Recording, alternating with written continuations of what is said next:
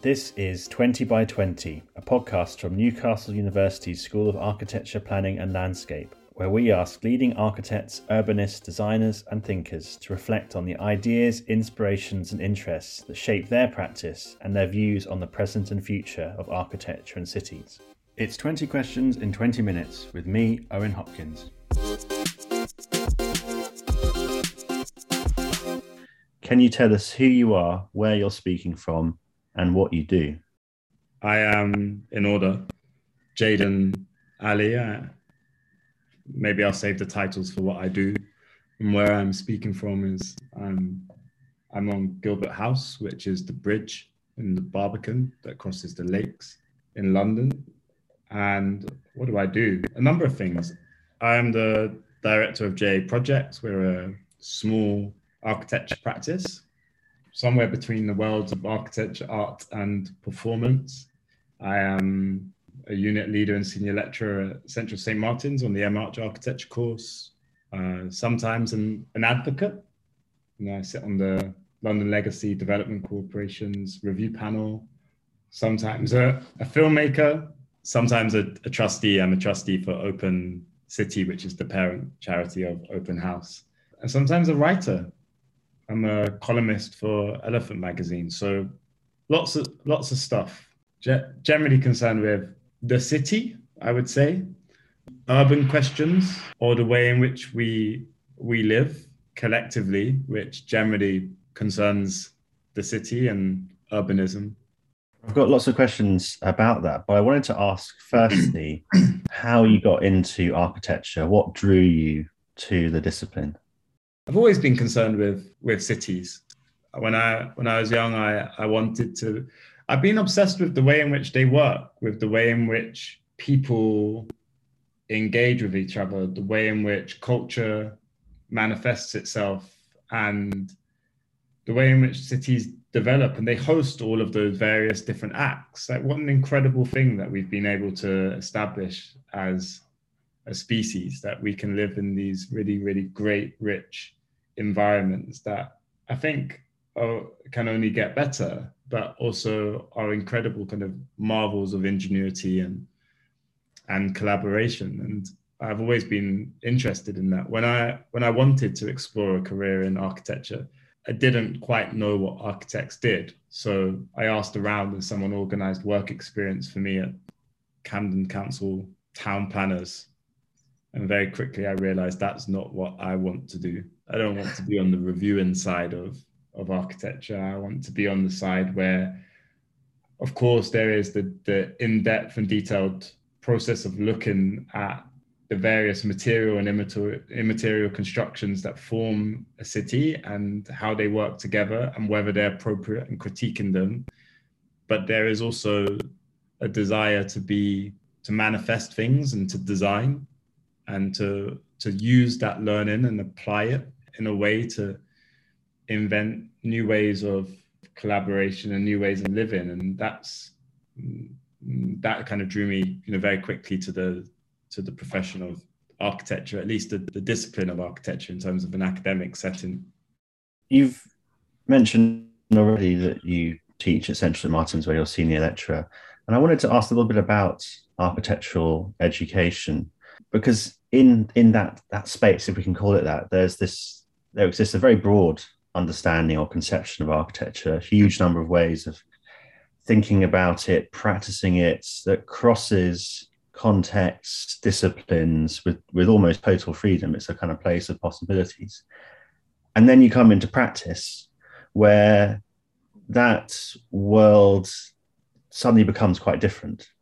Uh, it's about pragmatics, practicalities, the economics ultimately of building. But I think in in your work, you've retained that really broad understanding and um, architecture, working in a range of spheres, as you've already described, and engaging with the kind of broader set of situations in which architecture uh, exists questions of belonging, identity, racial inequality, social justice, power structures. I, I was wondering how you bring all of that to bear in an approach that is somehow still distinctly architectural. what what still makes what you do architecture or or how you identify as as an architect but working in this whole range of different areas and fields i think my practice and my practice as as me a, a person as a practitioner rather than ja projects as a as a formal studio is based in and founded upon wearing multiple hats and having uh, an engagement with different worlds.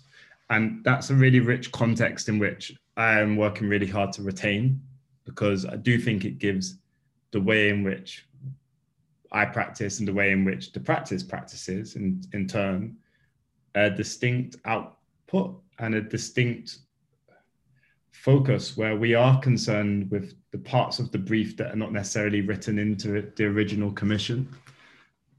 We're very much as a discipline i would say as a professional discipline one is at surface level concerned with the material. So buildings structures visual and physical forms that you can see and touch. But the underlying drivers of, of our work is very much a concern for the immaterial which is the, the networks and the processes and the financial mechanisms and the lived stories and the culture that allows these places to succeed or to be breathed like or for life to be breathed into them. So in that respect i'm really really grateful for i think the my practice is founded in academia and was formed in in my time studying but also um, during my time at csm where i've been kind of helping to lead the course and to shape that course in such a way that one does have the the capacity on the course to deal with these multifarious different aspects and sometimes architecture with a small a the looser aspects of architecture but is still given the skills to be able to translate those concerns into things that manifest more conventionally and I, I don't think there's a distinction there i think we are on the one hand, we are merchants of dreams. You know, we sell stories, we we paint visions for people to buy into and um, for people to rally round. And in order to tell those convincing stories, we need to they need to be kind of rich and engaging, but they also need to kind of they're a bit like music. You have to kind of touch people in the right way, or you have to resonate with them. And to do that, you have to understand them and to channel their issues and some of their concerns. And it doesn't matter whether you do that in an academic context or you do that in a professional context, whether you're digesting the brief that's been given to you by your tutors or you've kind of you've absorbed naturally through your peers and the kind of social concerns that drive the agenda of, of academic institutions, or whether you're trying to meet the criteria that's outlined in a brief from a local authority. That you're trying to do something which says, I understand all of these multiple parts, these these various constituent elements, and I'm trying to put them together in a really elegant and seductive way. And maybe to use the analogy of, of traditional practice, where I think historically one would be looking at, you know, if you look at the work of Frank Lloyd Wright or someone like that, you know, one would be looking at, or or Lautner, you'd be saying that's a really great piece of architecture because these various various elements have been put together in a in a really elegant elegant way. Like the mountain meets the foundations, and the foundation meets the floor, and the floor meets the the roof. And that's a really great piece of design to do that to make it like simple, to make it enticing. But I think if you view the constituent parts of architecture as as expanded and beyond those kind of physical material elements to include the immaterial, well, then you are looking at kind of cultural references. You are looking at positions of advocacy. You are looking at dominant themes with regards to activism or looking at the way in which architecture can, can combat these power structures or the way that the mm, projects could be manifest themselves through innovative financial mechanisms that upend those power stru- structures. So I think that all comes to play. And I think it's a really good question because it just reminds me that all of the other worlds in which I inhabit are really, really valuable to the practice. I think very easily I could see myself being being dragged into to the everyday everyday grind of running projects, but actually to to give the the practice its source, if you like, to to give it its kind of currency and its spice. We all need to be doing stuff outside of it because that learning is invaluable. When I was preparing for this interview, I listened to a um, a really fascinating interview that you did uh, just over a year ago for Open Ended, and I very much recommend listeners uh, listen to that one as well. And Open Ended is a platform that describes itself for activists, designers, and architects. And I wondered to what extent you regard your practice in, in the kind of expanded sense that you've described as an activist one, or is that only a component of it? It's a really, really pertinent question. One, I would say, yeah, I would second that recommend, recommendation to listen to kind of open ended because I think it's brilliantly put together. And Suhaig Khan is um, an incredible person, and the work she's doing is is brilliant and insightful. And um, she actually teaches onto the course at Central St. Martin's. I would resist being defined as solely an activist practice. I think that I think it's problematic in a number of ways we our architecture has a purpose and a social purpose, of course. But I think architecture should have a social purpose. All architecture should should do that. And whether it does that in, in an overt way or in a slightly more subtle way, the, the landscape of our cities and the way in which we, li- we live and the common threads between them have changed over time. So, of course, there are bad developments or or but the general arc of of kind of progress exists. So we're all agents of change in in that respect. It just depends as to kind of what degree, how far you're willing to kind of push it through through each each project. It's interesting you asked the question because it's a question that I ask myself as well. And I don't think it's activist to, to, to try and remedy things that you view as being wrong or not sitting quite right or to maybe to return to my phrase things that you see as being inelegant. We're trying to make things be elegant and there's beauty in elegance and there's beauty in fairness and that's what we seek to do. So it's just kind of part and parcel of our of our practice we don't we try to find projects that contain those conundrums within within the briefs that have been set, or even if that conundrum has not been identified by the clients, is a conundrum that we can see. For instance, we're working on a project with Southwark, which is about which is called Camberwell Station Road, and it's really a, framed as a public realm project. But the conundrums in this project is how do you give, how do you write those mechanics who currently occupy a set of railway arches as part of the street into the project so that they have a sustained presence there in the future? Or you know the local authority says that the light the light levels on the street are adequate but if anyone walks down camberwell station road at night time you know that you might fear for your life. So there's a whole discourse there about women's safety and active frontages that's not us being activists you know we're not shouting and screaming we are we're change makers. That's what we do. We change sections of the of the city. That's our that's our role. And you might call some people call that development, and some people call that regeneration. But there is implicitly within our work there is a call for change, and we're interested in delivery. So there is, Uh, we hope we deliver actual change, which I hope we will do because a lot of our projects are still on the drawing board and in the in the studio and in our computers and our minds, but they will come to fruition over the next year or so, which is important.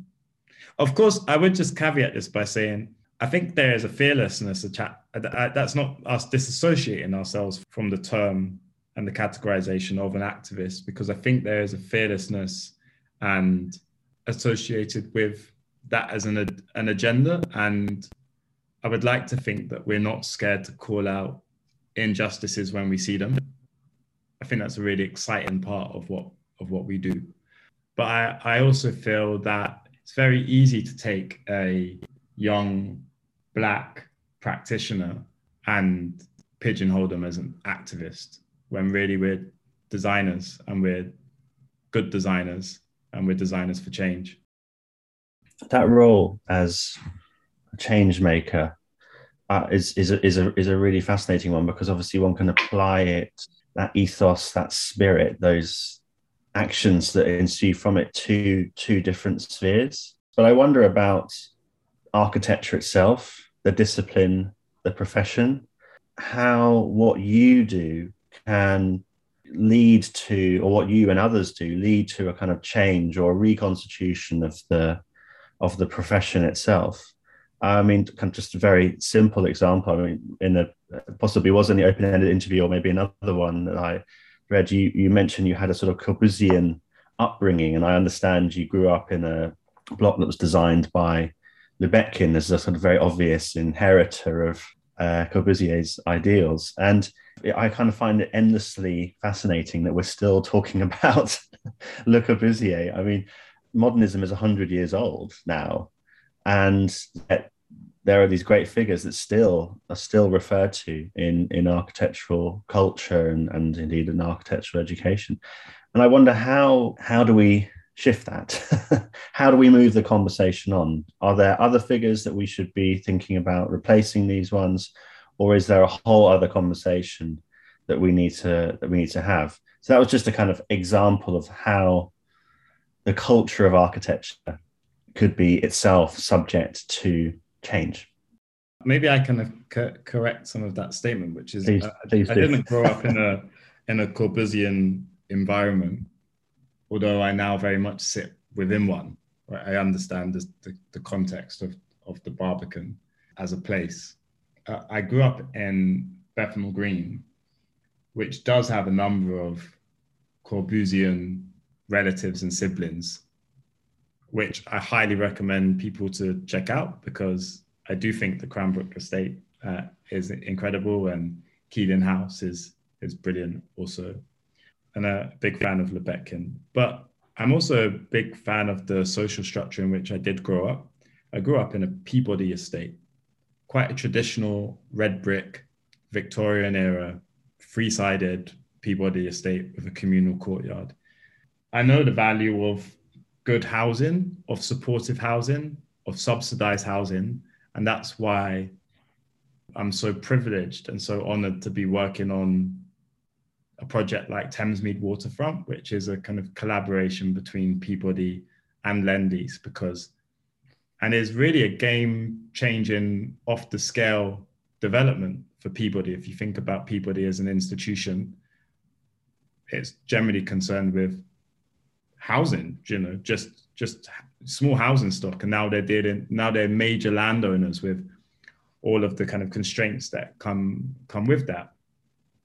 DLR development and transport infrastructure and contaminated land. Like what a what an amazing ambition from a really kind of pioneering what a big bet from a originally pioneering housing housing association. So that's kind of skirting around your issue in terms of kind of game changers and figures that we should be challenging. But I don't. I do think that points I, I think that just I just like to make the point that it's not it's not a dominant dogma there's not a Corbusian dominant dogma that that runs through the the, the practice. There there are other kind of informed modes of operation and outlooks on city development that that are very very inspiring. And with that said, I do think that it is necessary to reframe the canon, and we've done a lot of work on that. And I think that can extend to I think there is power in influential figures. And I put together a, a lecture series for Central St. Martin's, which you can find online, called Counter Figures.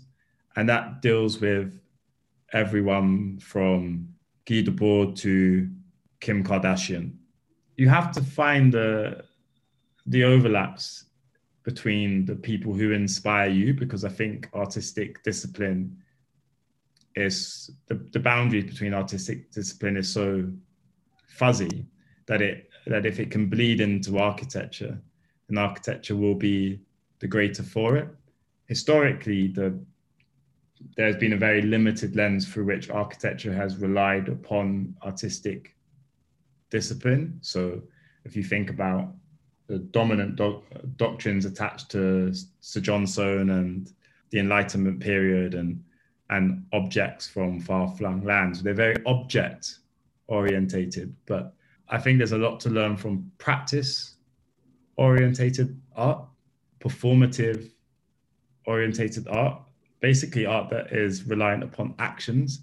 And that's why, you know, similarly, I find I find things like, you know, big moves that Peabody do in terms of kind of arts-led regeneration in Thamesmead to be a, a really great something really great to riff on. And I think you have to find those kind of those gems in projects and those alternative idols, whether they are kind of a, a form of practice or a person, in order to help guide the project. And I think a constellation of projects will help to shape the profession, or I hope. To be honest, one thing's about the profession, it doesn't it doesn't occupy my mind on a daily basis. I'm not sitting here thinking the profession needs to change. This is why maybe one like I know the profession needs to change. Like I know that it just isn't the driver of every everyday life, which is why I'm uh, maybe going back to your previous question about like activists. I'm not here to say, oh, we have to change the profession. I want the profession to change, and we do have to change the profession. But our everyday concern is putting together really kind of amazing projects and telling seductive stories that might have the capacity to do so. And I think you, one needs to focus. Well, we need to focus our energy on on doing that we're talking while the COP26 conference is taking place, this discourse of and reality of crisis, climate crisis, but we're you know also still in the midst of a pandemic and dealing with this sort of belated reckoning about legacies of empire and and the need to decolonize culture and, and society.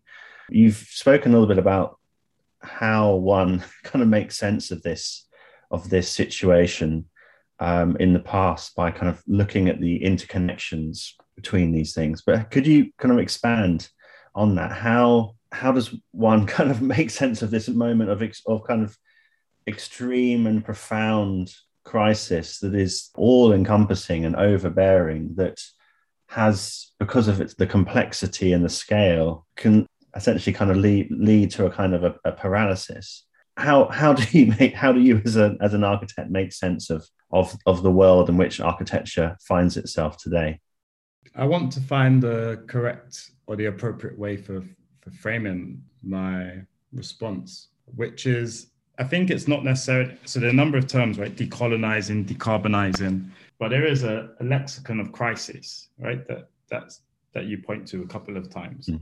I think that framing of this as a moment of crises is a privileged framing. I think it's associated with wealthy nations, wealthy populations, and those who see this moment of this moment as a moment of relative crises compared to quite a stable baseline.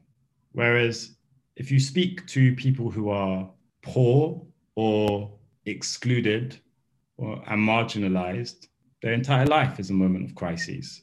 a new crisis when we were poor, a new crisis when there was so much kind of social angst that existed in kind of East London in the early or late 1990s or early 2000s. I can only speak from from my perspective that but there has always been a, a constant discomfort in the condition in which we live. Whereas I think crisis is being framed and the narrative of crisis is being framed is because people are being confronted with that discomfort for the first time. If you've forever lived in a moment of crises and discomfort, then it's just one more thing to deal with. And from that, there's hope that actually you have to be aware that the discomfort is constant, but you also have to become comfortable existing within that moment of discomfort because if you don't, it will be overbearing and you won't be able to deal with it. and you have to have the confidence that by working away at it and uh, and working diligently and observing and critiquing and trialing new ways of of dealing with that discomfort or to remedy that discomfort you take away some of its kind of power o- over time. And so i think there is not the you know the, what's the phrase? That the, the house is the house is burning. The house has always been burning for a long time in in my world. And but that's not me all doom, doom and gloom. That's just saying it's it's constantly on fire and our job is to fight the fires all the time. And the more we fight them the better we get at them. So let's kind of rally ourselves to the occasion. And and that and that's what this moment really does do is that people are have to kind of add that to their arsenal. Firefighting has to be part of one's arsenal which then goes back to your to the previous question which was really pertinent which is about kind of activism. Because if you are fighting fires you are being active against some form of struggle that that is not positive in in your world. You recognize that as a negative thing and you have to kind of fight it. So i think if that adds more strings to people's bow in terms of fighting those fires and, and from an activist standpoint that's only a that's only a good thing. The the tricky thing is to keep up to keep it up as a sustained period of resistance because that's the only way that you'll be able to that will be able to see the end. And actually it's really tiring fighting crises your entire life or it's really tiring being in a space of discomfort your entire life. And hopefully it gets to a stage where people re- recognize that that is really tiring and actually we need to work collectively to overcome it. And, and hopefully that's what what we see. It's a bit disconcerting to see a lot of kind of pledges to fight crises in name only and not necessarily in action. And that's why I also think, you know, maybe the resistance to the term of activist is is activists are sometimes framed as just being very, very vocal. And that and actually I think there's such power in demonstration and not demonstrating by kind of walking or shouting, but just demonstrating a path, an alternative path or an alternative way of doing things. Jayden, Ali, thank you very much. Thanks, Owen. It's, it's been a pleasure.